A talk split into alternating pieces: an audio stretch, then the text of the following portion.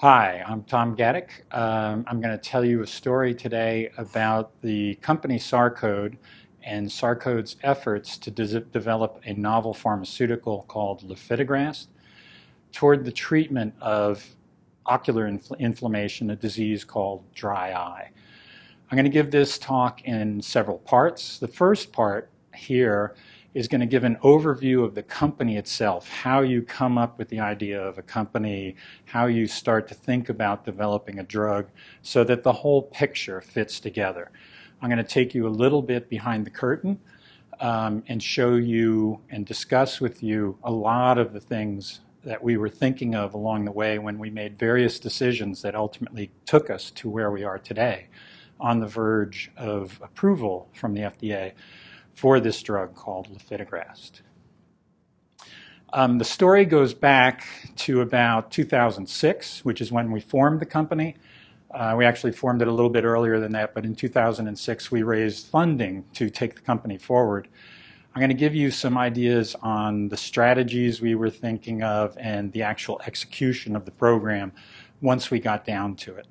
Again, this is an attempt to tell the complete story, start to finish, not to be so technical as to be informative on how a company is formed and how it gets to where it needs to, needs to go. Um, I should say that I, I, this takes me back in time to about 1988 when I had the opportunity to talk to Bob Swanson at Genentech. I was interviewing for a job as a chemist at the time, and uh, they were being very innovative in the day knowing that molecular biology could be brought forward, the fruits of molecular biology could be brought forward to enable the discovery of small molecule pharmaceuticals. He was very positive about what he had been doing at Genentech. Um, at one point, I asked him if he would change anything along the way, knowing all the road bumps he had hit and landmines he had even stepped on. He said he would change absolutely nothing along the way. I took that as very encouraging. Started thinking about maybe someday I'll start a company of my own. Um, so to get back to how to form a company, you need a pretty good idea. Um, and that idea should come down to an actual target, a biological target that's addressable.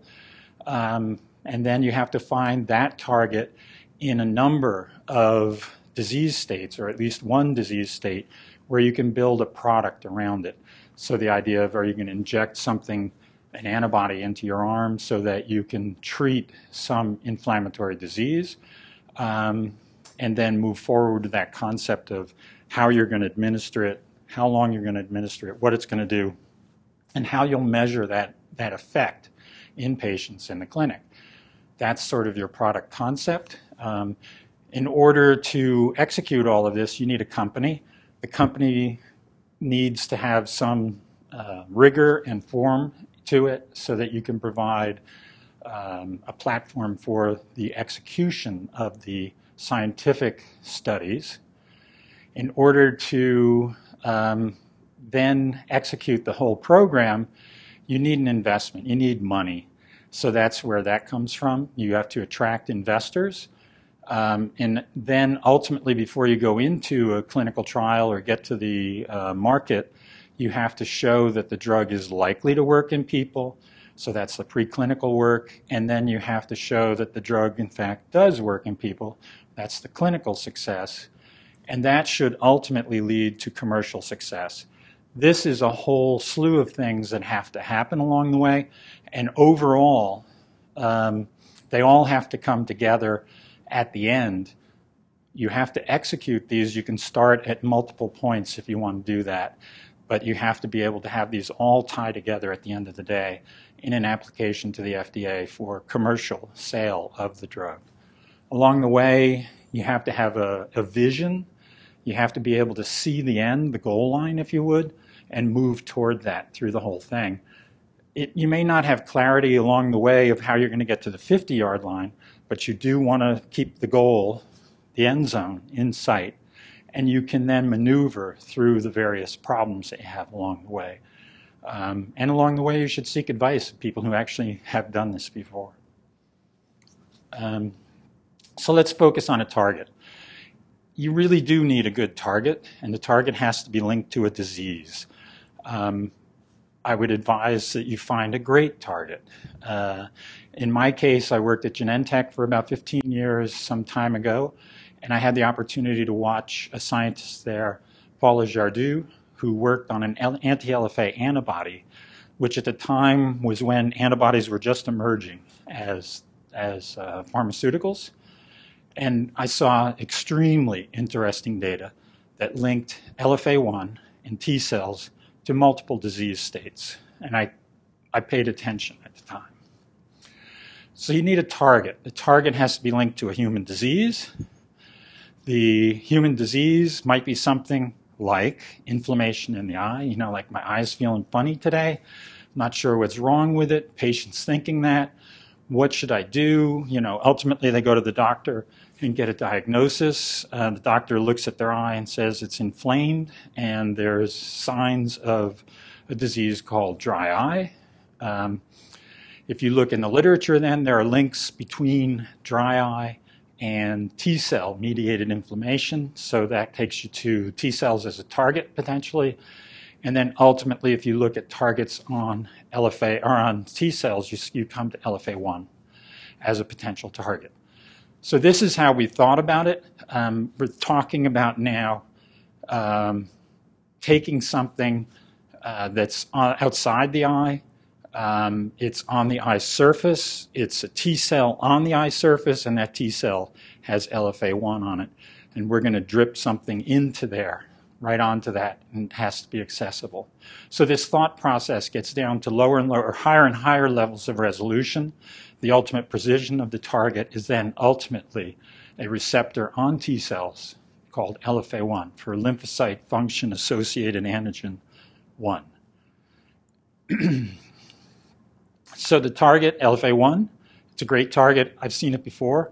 I saw it when I was at Genentech, particularly with Paula working on it. And then um, the question we're asking or starting to think about right now is if we're going to try and bring something forward to the to the clinic and ultimately to the market, is can we translate that antibody uh, story to a small molecule? Maybe that'd be an interesting thing to try. It might keep you busy for a decade or two. Um, so right now we're thinking in our thought process at the time that an eye drop would be accessible to tear. So you take a drop, drip it in your eye. First thing it hits is tear, and that's on the front of the eye. And LFA1 is on the outside surface of T cells, right at that surface of your eye, right in the cornea. So that seems to be addressable by this compound if we were to get it into an eye drop. If you look at a higher resolution, let's say in a microscope, um, you can then see T cells. You can see that they have LFA1 on them. You can stain them with various uh, uh, antibodies that are tagged with dyes.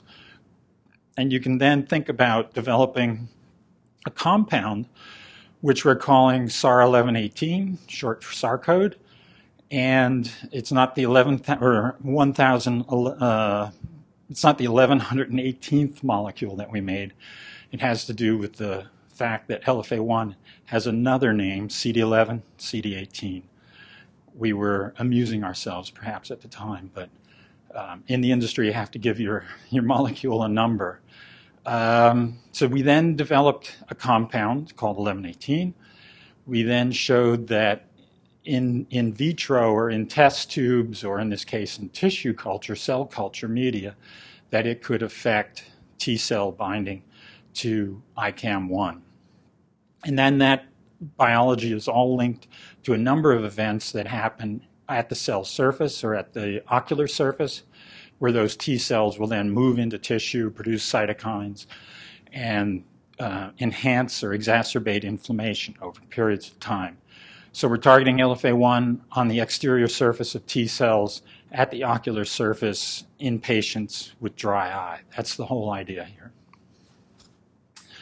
Um, we then you know, as we were thinking about the target, we thought of multiple targets where LFA1 was linked to them. T cells were linked to the inflammatory disease. We could have looked at psoriasis or uh, a number of other indications, but we started to focus on dry eye because we this idea of dripping a drop right onto your eye seemed to be a good idea. Local administration looking for local effect. Um, so we then went through the literature and looked for precedent in the field. And we noticed that for dry eye, there was a compound that had just been developed at that time called Restasis from Allergan. Very, very interesting story in its own right. But within data that they came across, they did a study in humans and they took uh, biopsy samples from those patients after they had been on Restasis for a while. And they were able to show that, in fact, if you treated with Restasis, you could de- decrease the amount of LFA1 expressed on the surface of T cells in the biopsy samples taken from the conjunctiva of the eyes of patients with dry eye. Very, very interesting. They didn't reach statistical significance in their data, but it was certainly trending that a higher dose had a, had a larger effect. Um, we, were, we were caught by this, seemed to link LFA1 to the disease. Um, they, they tried, or Allergan tried to link T cells to the disease, but didn't take it down to the level of LFA1. Um, they never really thought about LFA1 as a target, but we thought that we could bring that to bear. So we think we have a good target. We now need to think about, as a product, how would we link the drug's mechanism of action and get you to the pharmacy shelf. So going from the drug as a white powder to a drug and as a liquid in solution where you can drip a drop on your eye and then ultimately take it to the pharmacy shelf. So this product concept fit this paradigm here where um, you have an eye that has inflammation and it has signs and symptoms of inflammation here shown as red in this eyeball. You then get a dropper, put a drop on the eye, and after a period of time, you find that the eye is no longer red and doesn't feel so bad. You know, so after thinking about your eye for a little bit, I'm not feeling so good. Put some eye drop in. A couple hours later, hey, I'm feeling a lot better. Um, so the idea is an eye drop administered locally, um, directly to the inflamed surface of the eye, so right onto the cornea, no different than adding it into a, a tissue culture dish. And we want to treat both the symptoms and the signs of dry eye. So the symptoms of dry eye are, you know, I kind of feel like my eye is burning. It feels like every time I blink that there's some sand up there or grit, and it's very irritating. Um, and the signs include clinical signs where you put a dye in called fluorescein, and you look for um, imperfections in the eye surface, places where the dye accumulates over time. And by dropping this in locally, rather than taking a pill, have it circulate all the way through your body, or injecting it in your arm, having it circulate all the way through your body to get to your eyeball, um, we're trying to do local delivery looking for a local effect. So we think we can get the drug right there, no different than adding it to a petri dish or a tissue culture dish uh, in the laboratory.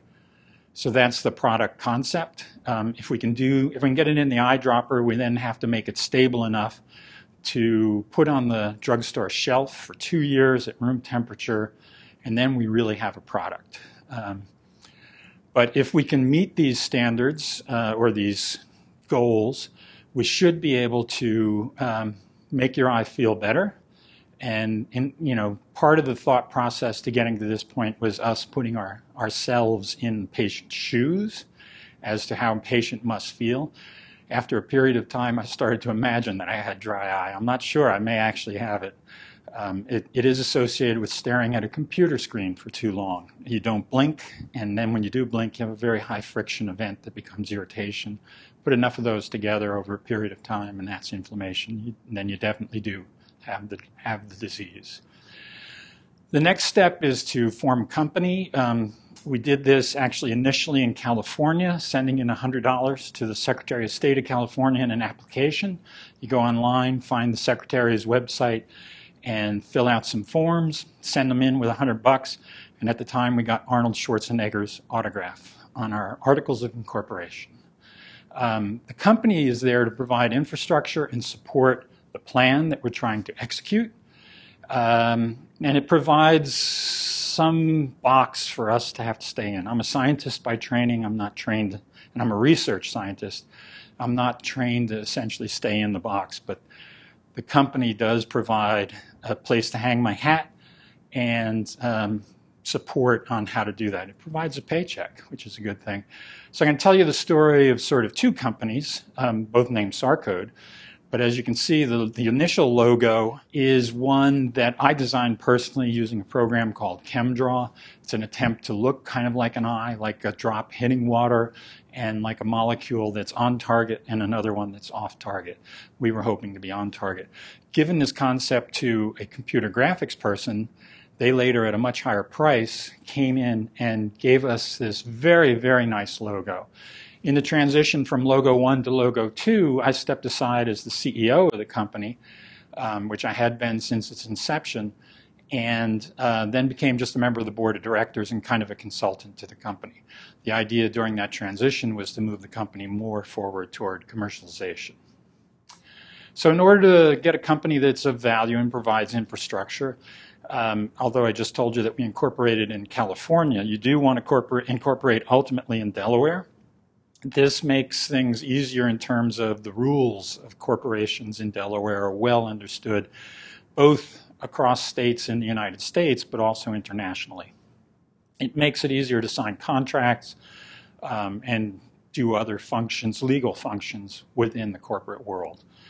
Um, the company that we did create, SARcode, uh, is a virtual company, which was kind of sexy at the time. This time frame is roughly 2006, so about 10 years ago.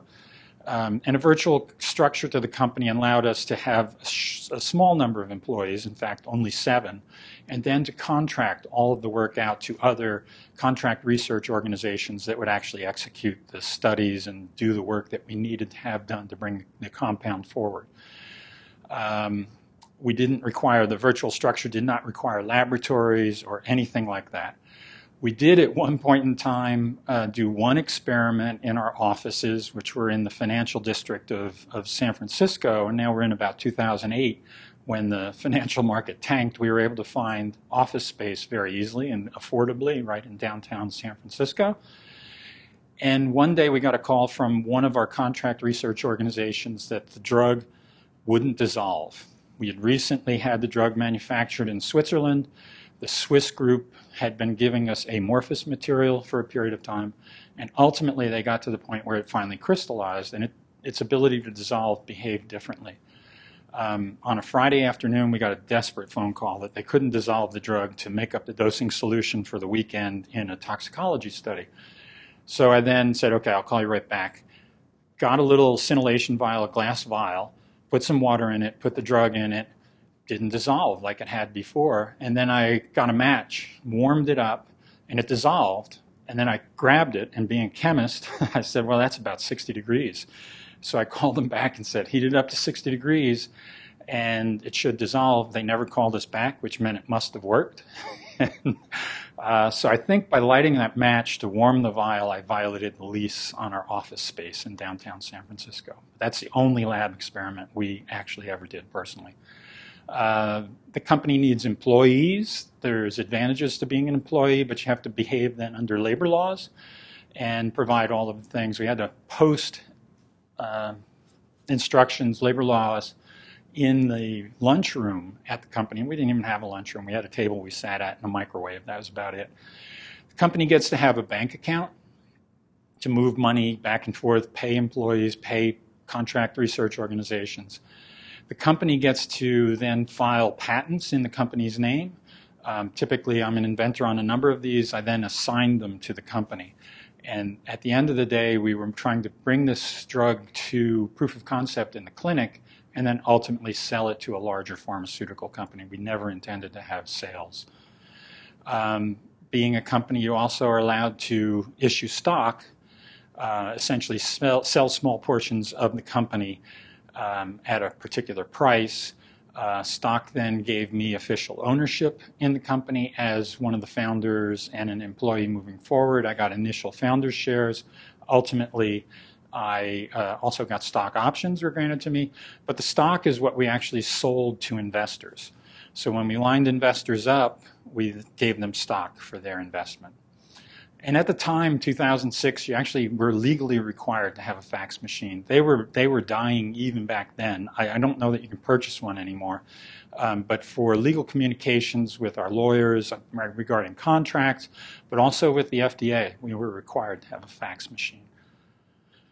Okay, so next you have to present the company as a viable investment. And why do you need an investment? Um, if the investors come in and give us money, we already founded the company uh, can't we just take that money and run? Our intent is to use it to bring the company forward and to add value. So you're starting to hear stuff on the radio about investor value lately is a real big topic. Um, and you want then investor value or stock value to grow over time. The, the thing for me was initially I was I was going through and and uh, paying all the bills for the company personally, and that got expensive. And so after a period of time, I was running out of money. uh, my wife, I, I, had to explain to her, she said she noticed that our stock account was getting a little lower. and I had to admit that I would put about $150,000 into the company by this point. Uh, and that was to get some things going. We got to the point of having the actual white powder drug crystals made, and we had to pay the people that were, were doing the experiments to make it. But you bring in investors because it's always better to pay the bills with some other, somebody else's money. And um, the bills were getting too big for I and my partner at this time, John Burnier, to pay. Uh, we opened our wallets long enough, we quit after a while and raised uh, roughly $25 million. So we raised $25 million, and the expectations of our investors was that that $25 million would grow over the course of our efforts from 25 million to let's say 250 million. That's a tenfold increase um, in, in a few years. So let's say roughly three years is what we're targeting there. Um, at the time, the people to go to, you can't go down to your local bank or the ATM. Uh, you have to go to a group called venture capitalists who have money. They are technically savvy and they are willing to invest in some high risk uh, investments with the expectation that they can get a large payout at the end of the day, hopefully tenfold or more. Um, another thing we needed to do to make the company an investment was come up with a budget, and, and the budget basically then linked expenses to things you were going to do.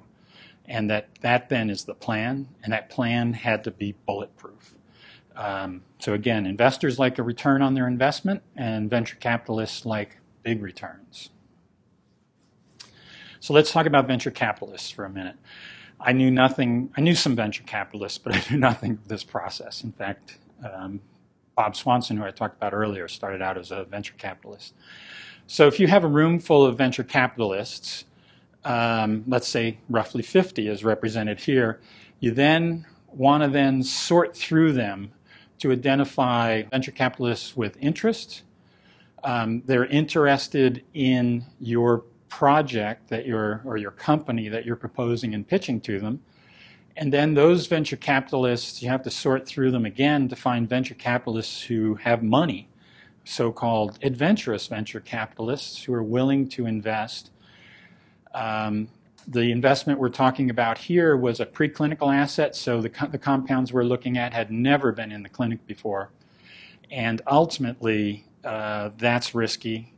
If the compound has been in the clinic and shown to be safe, it's less risky, so that's phase one. And if it's been through phase three and you're looking for uh, investors, uh, that's very low risk for the investors, but it tends to take larger amounts of money at that point in time. We're looking for adventurous venture capitalists who will invest in a preclinical asset and uh, help us get to proof of concept in the clinic.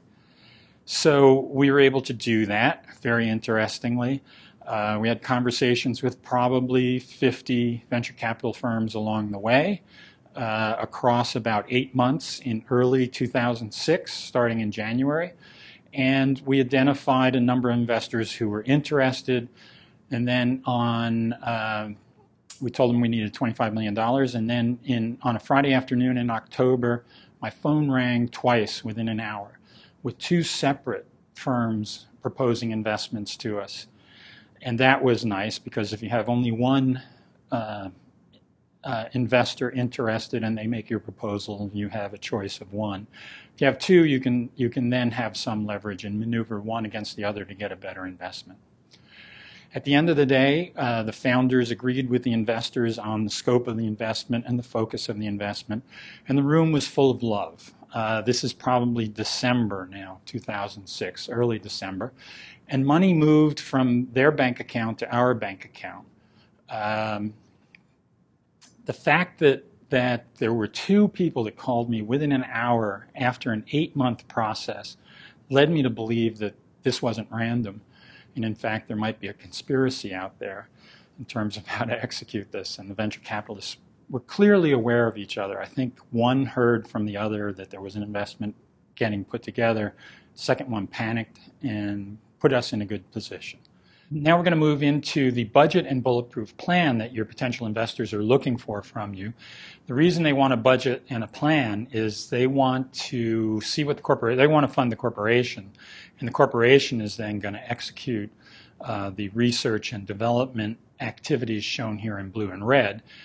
The uh, plan then has to be um, paid for by the investment shown uh, here is that, that we tried to chop off almost all of the blue research section by going outside and licensing an LFA1 antagonist program from a company called Sunesis.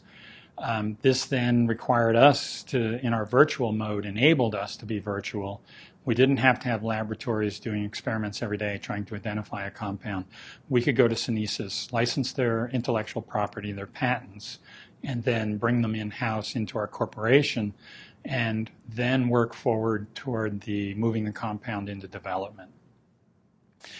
It cut years off the potential timeline here for uh, the, the whole program and the whole company.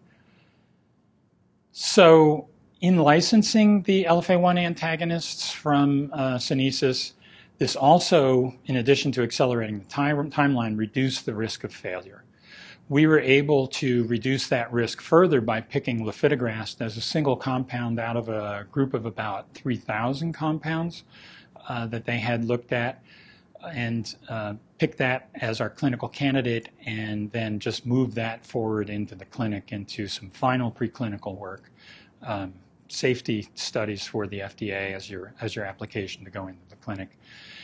Uh, the first task that we did when we after we picked the compound as the clinical candidate is I went back, I actually found a lab, went into the lab, made tried to make 10 grams of the compound, in fact made three, but it allowed us to send it out for testing in a number of locations and validate and replicate the data that we had seen from Sunesis. So we knew it was real. That really reduces the risk of failure at that point. A lot of companies get set up and fail at that point um, because they typically are licensing a compound out of an academic lab, and it only works under very exquisitely controlled conditions that are not, um, you're not able to bring that same control to the clinic. So it's not helpful to move forward. Um, along the way here, you also want to execute the plan that you have flawlessly. This was a, com- a, comment that came from Sue Hellmann at a number of presentations that I witnessed at Genentech, uh, that she would then uh, require uh, flawless execution of plans, and that came at a time in the company's history that was a golden age, and it was a golden age because the company was able to bring forward an emerging group of monoclonal antibodies into the clinic and from the clinic to the market um, without failure in, in roughly 10 phase three clinical trials in a row, there was no failure. Plans were executed flawlessly. So the investment looks good. We're going to take $25 million, turn it into 250 or something like that um, down the road. In order to get there, we then want to execute the Gantt chart plan. We need we will first need preclinical success. Uh, we had to um, we had to look at the target we're going after um, at a period of time in the blue zone uh, of the Gantt chart, ICAM1 uh, scientifically had been shown to be the native ligand for LFA1, so it seemed to be a good place to start. There were no known antagonists of LFA1 at that point in time. we went and said to ourselves, what if we just make something that looks like ICAM1? Um, will it bind to LFA, block LFA binding to T cells, or block LFA on T cells from binding to other cells, and block inflammation? Uh, technically, this had not been done before to make a small molecule that was functionally equivalent to an antibody. But while I was at Genentech, we did see a lot of monoclonal antibody data for studies against LFA1. Uh, we thought we would try to do this. So we started with ICAM, that's the ligand. We then um, looked at studies that, that some colleagues had done that looked at, at ICAM1 and looked at the epitope of ICAM1, reduced it to about seven residues on the side chain or on the, the main chain of, of ICAM1. They were all close together in space, those seven residues, but if you looked in sequence, they covered about 50 amino acids in the sequence of ICAM1. It looked like the size of a small molecule. We did some studies, and in a, in a chem- scientifically reasoned and reasonable process, we're able to convert that epitope of a large protein into a small molecule that had, in fact, higher affinity for LFA1 than the initial uh, protein ligand did. So that's how we did our lead identification. We broke down a scientifically intractable or difficult problem.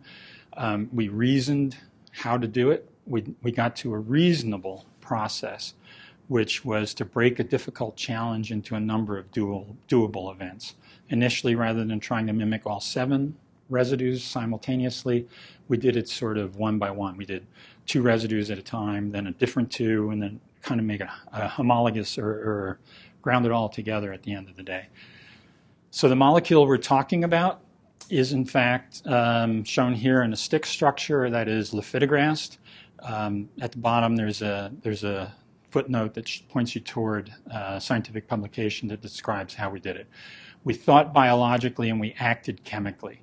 We built a small molecule to mimic ICAM1 the epitope of ICAM1 that's used to bind to LFA1. And um, we were able to inhibit a large protein protein interaction. That was controversial in the day as to whether a small molecule could do that.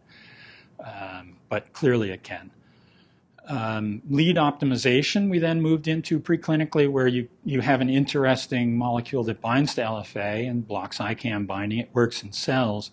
Now we want to sort of hone it for that ability, but also simultaneously take it to um, something that can actually be a pharmaceutical so we were able to identify lifitegrast as an ICAM decoy. It did bind to LFA on T cells, and it did block inflammation in some animal models of inflammation, uh, mostly in mice. We then um, enhanced the molecule's affinity for LFA1 to get to uh. We went through, told you earlier, roughly 3,000 molecules. Um, they're all high. We got to about 10 that were really very high affinity for LFA1, sub nanomolar uh, uh, KDs. We enhanced the water solubility of the compound, figuring that we wanted to dissolve it in water and drip it on the eye surface for um, the treatment of dry eye. And we enhanced its stability, knowing that not only for it to work in the clinic, we couldn't be making new molecules every day. We wanted to make it put it in a large number of vials, package those vials individually, put them on the shelf in a pharmacy, and then have the patients come get them as they had a prescription for them. Um, so that optimization process worked, um, and we also wanted to move beyond mice. So we used in a definitive preclinical study, we treated dogs dogs get a disease that looks an awful lot like human um, dry eye. It's called kerat, conjunctivitis sicca. Um, and so what we did was we started a study um, based out of the University of Wisconsin. They went and found dogs that had the disease. We treated them with our compound, and in fact, we saw a very positive effect in that in that study where the dogs responded, their inflammation seemed to be reduced, and the, their um, signs of dry eye improved. So along the way, we weren't we weren't uh, being too adventurous. We used dogs because the people at Allergan who developed Restasis for dry eye used used dogs in their studies. We didn't want to plow new pharmacological earth. Uh, so we were very pragmatic and kept to the use of things that had been worked. We thought that this that the data here that we're now getting from the dogs translated our in vitro data showing that the compound was anti-inflammatory, would quiet down T cells in a, in a petri dish or a tissue culture dish. Um, and then we took it in vivo, dripped it in the drop or drip drops in the eye of the dog, and we saw that that translated directly from what we expected to what we had seen in vitro, and that then gave us what we expected to see in, in vivo, that the dog's symptoms of dry eye and their signs of dry eye were greatly diminished. This is exactly what we want to do in the clinic. So now we're at the point of let's go to the clinic. Um, so roughly in the United States, roughly 5 to 10% of people of the population has dry eye. It's an increasing number of people as the population gets older.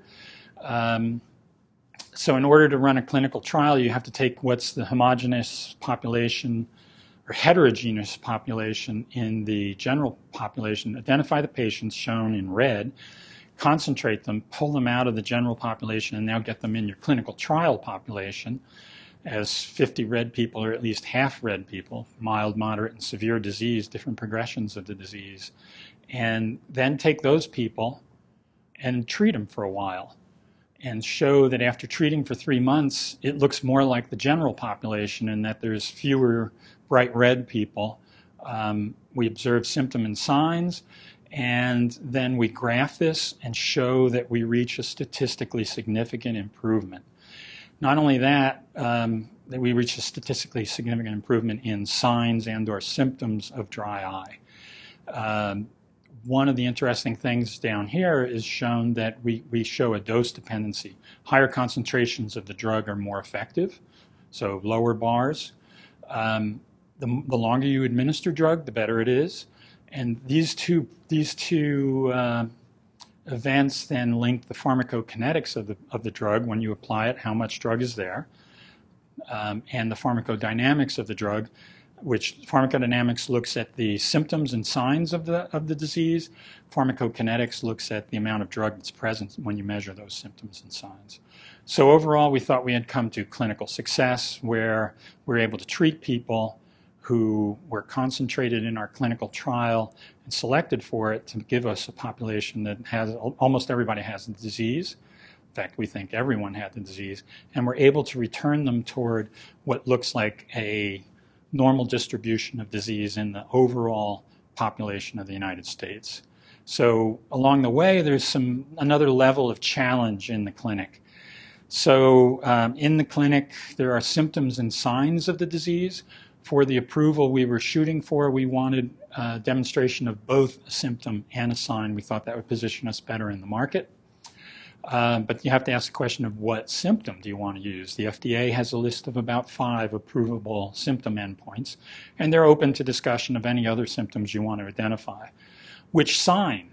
Uh, so their symptom was going to be patient reported, where they're going to say, My eye feels better. My eye seems to be better. I have less grittiness. Um, I can see better. Uh, alternatively, the sign is clinically measured, so the, the optometrist or ophthalmologist will put a dye on the surface of the eye and see where it stains. And it, typically, the, the surface of the eye it has a barrier a functional barrier that would keep that dye from getting in. But if you if you look at it long enough, the dye and there are imperfections in the eye, the dye will get in and be retained in those imperfect areas where the barrier function is disrupted. That's a sign of inflammation. Um, you then have to put that on a score, a scale of zero to four, um, but we can do all of this. So if you have five symptoms and five signs, you have to pick one one primary symptom, one primary sign. So if you just look at it as matrix, you're going to pick one possibility, one combination of symptom and sign out of 25 possibilities. And you have to specify that before you start your study um, in order for that study to be valid and um, useful for registration with the FDA. You want to then link the drug target to the disease symptoms. That's, that's what we were trying to do preclinically. We think we have an idea of what to do there, so that then enables us to hone down the five symptoms and the five signs to one of each. That's what we did to do, make that decision. We wanted to link the drug pharmacokinetics to its pharmacodynamics, so we wanted the effect in the clinic to be linked to the amount of drug that was present. Um, that's a good thing. And then we had to come up with a trial design. Not only do you have to identify the patients, you have to figure out how long to treat them and um, what you're going to measure at the end of the day. What's the scale of the thing you're going to measure? These are all very, very subtle challenges that you need to do. Uh, it required a lot of strategy, and we tried to get the strategic decisions down to a scientific decision. Um, so again, we had to determine what the dose would be. Uh, we used some of our preclinical data to figure out what the dose would be. Uh, and then we went into the clinic and just showed that we could have an effect in a dose dependent manner and that, it, that the effect also continued to improve over time. So that's another, so the duration of the treatment was also linked to the effect. So with clinical success, we then moved toward commercial success. So this is the backside of, of the uh, investment proposition. We're now trying to look at what's the value of helping a patient in the clinic and balance that against the cost of getting drug to the shelf in the pharmacy. Um, if we can show that we can go from what initially was a commercial, you know, a market size, if you would, when we began the program of roughly $100 million to in excess of $1 billion, now you're talking, you're going to get some people interested if you can get four or five um, pharmaceutical companies interested, you should then be able to um, generate interest in the purchase of either the product or the company. So what we're trying to do here in commercial success is, is balance patient benefit and have it translate into the company's commercial success. Can you do that? That's a $64,000 question that remains to be seen.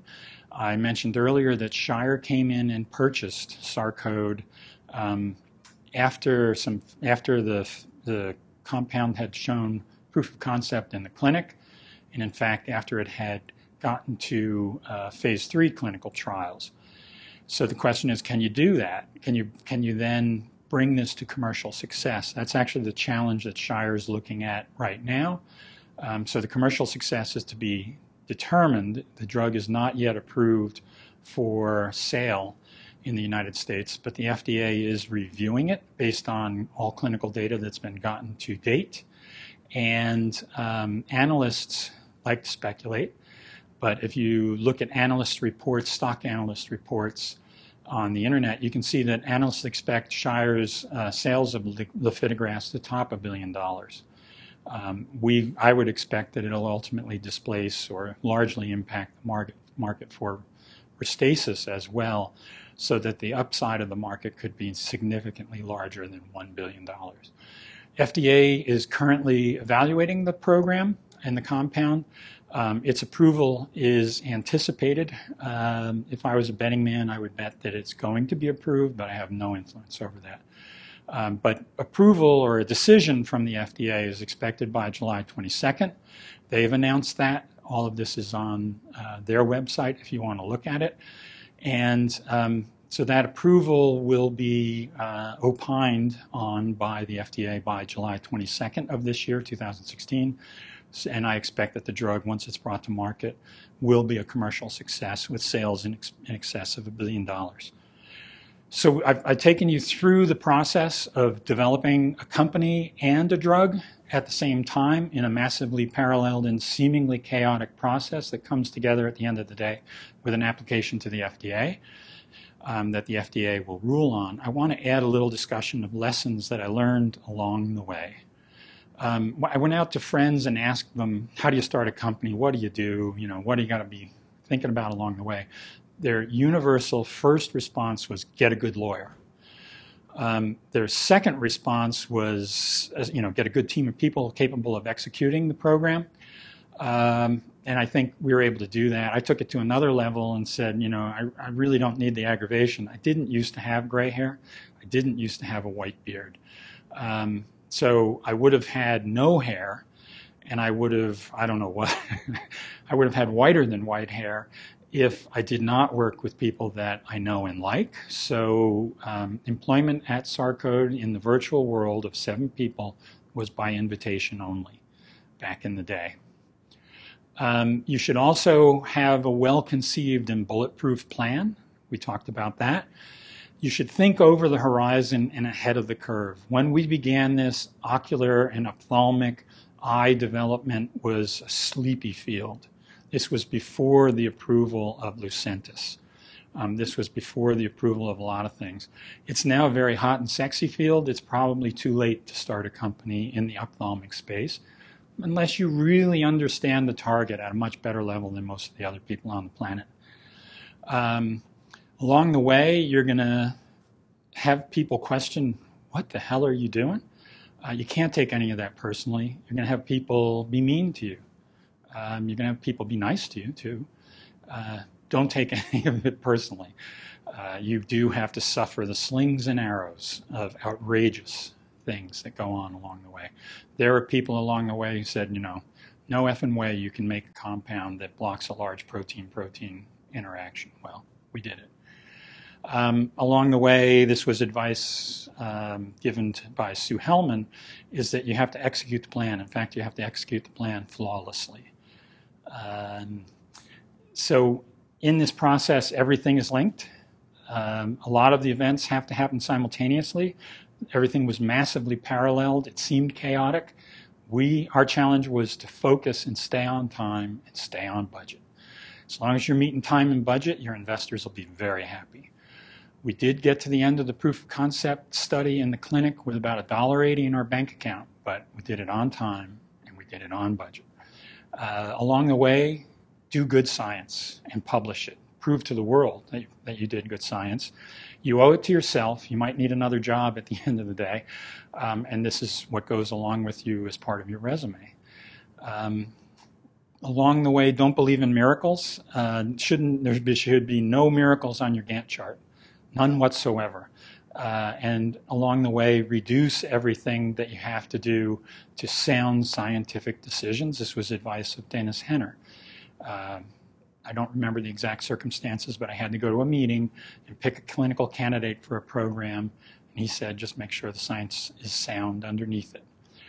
And then um, you have to expect that the science in the program that's still not worked out and the investment you need to execute the program will come to you if you have a vision and you can sell that vision to the investors and you can reduce that vision to a doable scientific experiment. I need to acknowledge a lot of people. I did not do this by myself. Um, a lot of people gave me good advice. I'm going to focus on the advisors. A number of people, uh, Rod Ferguson, Ken Clark, and Jeff Dewick, and Janine Smith, and Gary Foulks, gave me free advice when I had no money. Um, I said, I'm thinking about this, and they would say, I don't know, or they would help me refine the program. Uh, Janine Smith and Gary Foulks said it's time to do a drug for inflammation and dry eye. They were very helpful in seeing that that uh, area of the program. Uh, a number of people helped along the way. Um, the good lawyers we got at the top here, um, very good people at Wilson Sonsini, particularly Ken Clark. Um, but they covered all functions uh, intellectual property, corporate, everything, contracts. Uh, the people within SARcode, John Burnier and I started this as a, as a collaboration. We were the ones with our wallets open at the beginning. Chuck O'Neill came in pretty quickly and did the pharmacology. Mary Newman was the first employee we hired. She covered the regulatory aspects of this and kept the research scientists who are a bit like feral cats. She kept us within the box and focused on the next task at hand. Uh, Valerie and Charlie ran the clinical trials. Charlie was instrumental in, in getting through what seemed to be an intractable requirement for both symptom and sign. Um, great, great kudos to all of them. Michael Bacigalupi uh, kept the computer running within the company and helped correlate all of the data number of other people were involved along the way. Uh, investors came from uh, Clarus and from Alta, and then ultimately uh, came from Rho and um, Sofinnova investors. At the end of the day, Shire came in and purchased the company, so they too were an investor.